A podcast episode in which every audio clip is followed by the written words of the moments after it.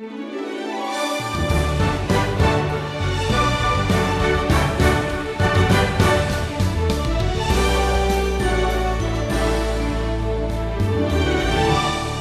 you think about human history, or as you think about the future, always keep in mind that God has a plan for all of it.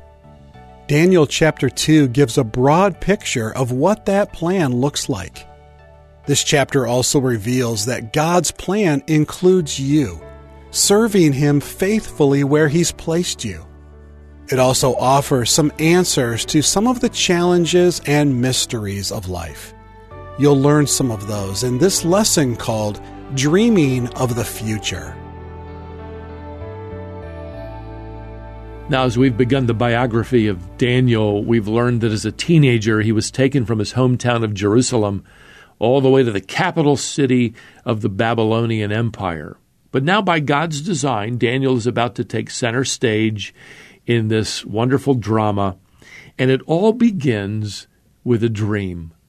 The first verse of chapter 2 here in the biography tells us uh, King Nebuchadnezzar had dreams. Now, we can understand this to mean that this dream kept recurring, it, it just won't go away. And it disturbed his sleep. He senses something unique and important about this dream. He just can't figure out what it is. So we read here in verse 2 The king commanded that the magicians, the enchanters, the sorcerers, and the Chaldeans be summoned to tell the king his dreams. The word Chaldeans often refers to the Babylonian people as a whole or as an ethnic group within the empire, and here it refers to a special class of astrologers. In fact, the four groups mentioned here in verse 2 are various classes of wise men. You might know them as magi.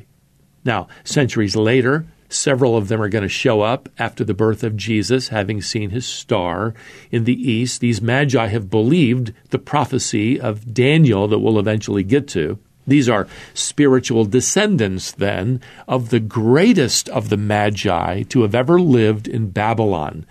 And that magi was Daniel himself. Now, Nebuchadnezzar demands here that these esteemed advisors tell the king his dreams. In other words, he hadn't forgotten his dream, but he's, he's going to test these men. If they can tell him what the dream was, he'll have confidence that they're telling him the truth about what the dream means. Of course, if they can't tell him what the dream was, which is what they beg him here to do in verse 4 tell your servants the dream, and we will show the interpretation. Well, they're just going to make something up to satisfy the king if the king just tells him what the dream was. But the king, well, he knows better. Uh, they got to tell him the dream. Or as he says here in verse 5, they're going to be torn limb from limb and their houses laid in ruins. In other words, he's going to get rid of them and start all over if they can't discern that, that unseen world out there. If they can discern it, he promises here in verse 6 that they will be given gifts and rewards and great honor. See, this dream has had a powerful impact on King Nebuchadnezzar, and he's got to get the right answer. So these counselors here start stalling for time, but they actually tell the, the king the truth eventually here in, in verse 10. There is not a man on earth who can meet the king's demand.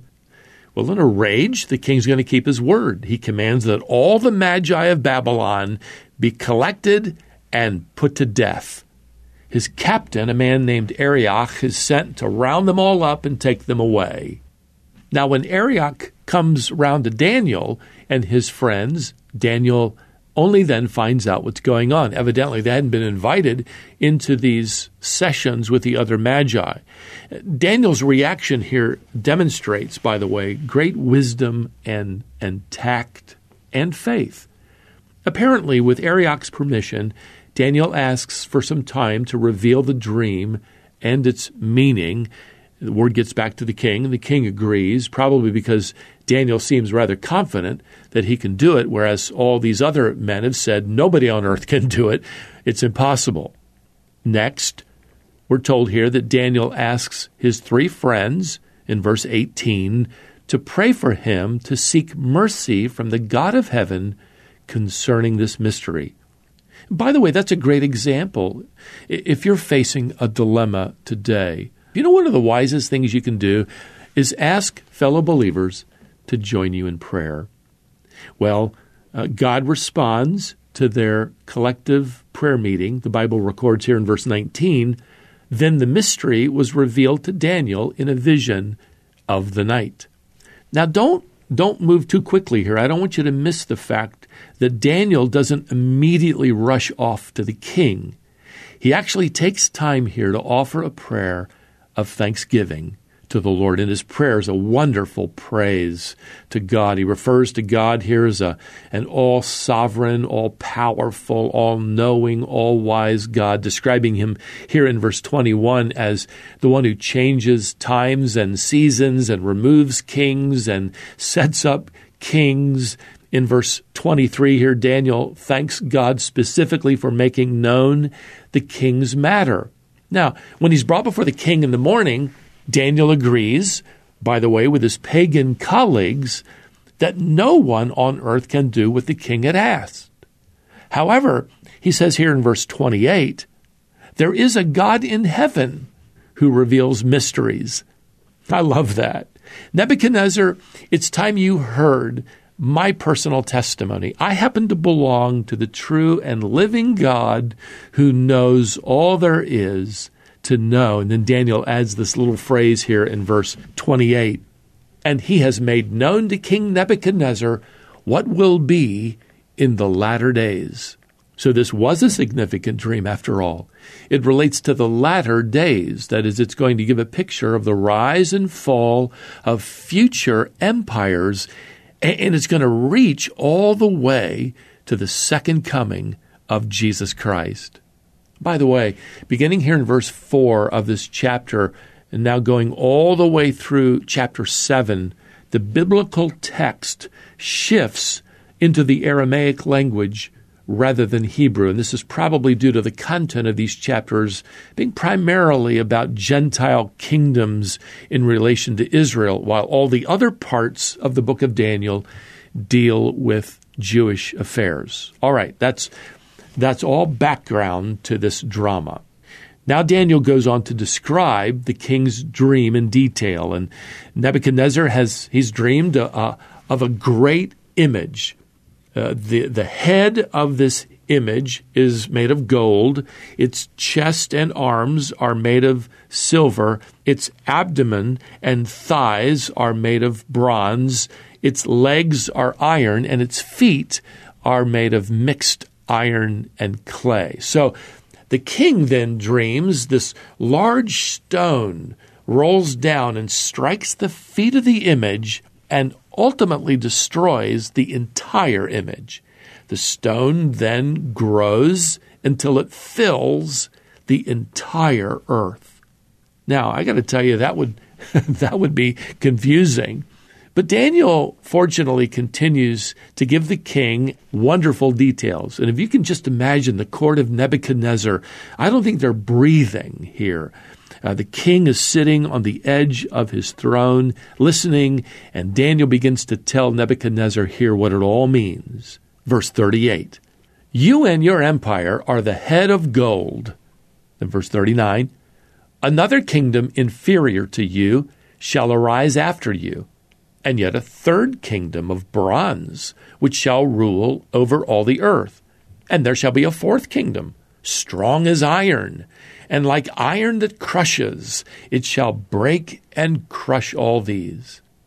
Well, the ten toes are an extension of this fourth kingdom that represent ten kings in the latter days. Well, Nebuchadnezzar and you and me learn now that the head of gold represented the, the height of the power of the Babylonian Empire. And we know from history that Nebuchadnezzar's empire will be succeeded by the empire of the Medes and Persians, as we're going to see in chapter 5. The third empire is Greece. That's going to be revealed to us over in chapter 8. And the fourth great empire will be Rome.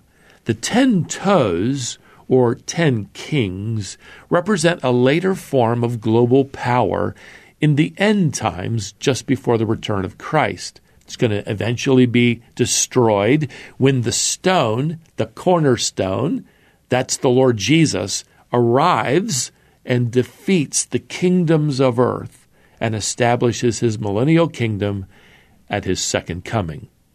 Now, King Nebuchadnezzar uh, doesn't grasp the meaning of all of this, and it is a lot to follow. He could have used some study notes in a, in a study Bible.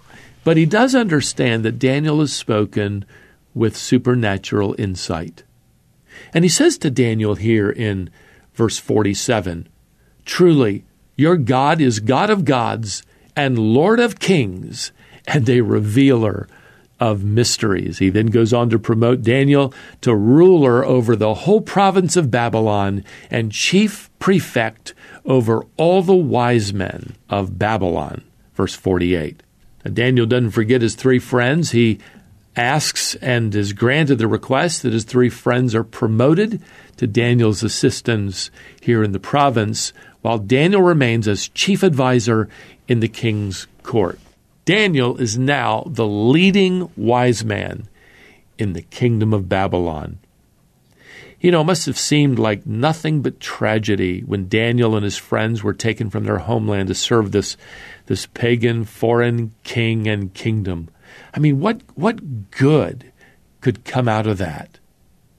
Oh, but you see, God had an assignment for them in Babylon, and they're just beginning now to fulfill it by doing, and don't miss this, what you and I are to be doing uh, to this day, telling our pagan empire, telling our unbelieving world about the true and living God. Until next time, beloved, may the grace of the Lord Jesus Christ and the love of God and the fellowship of the Holy Spirit be with you all. Amen.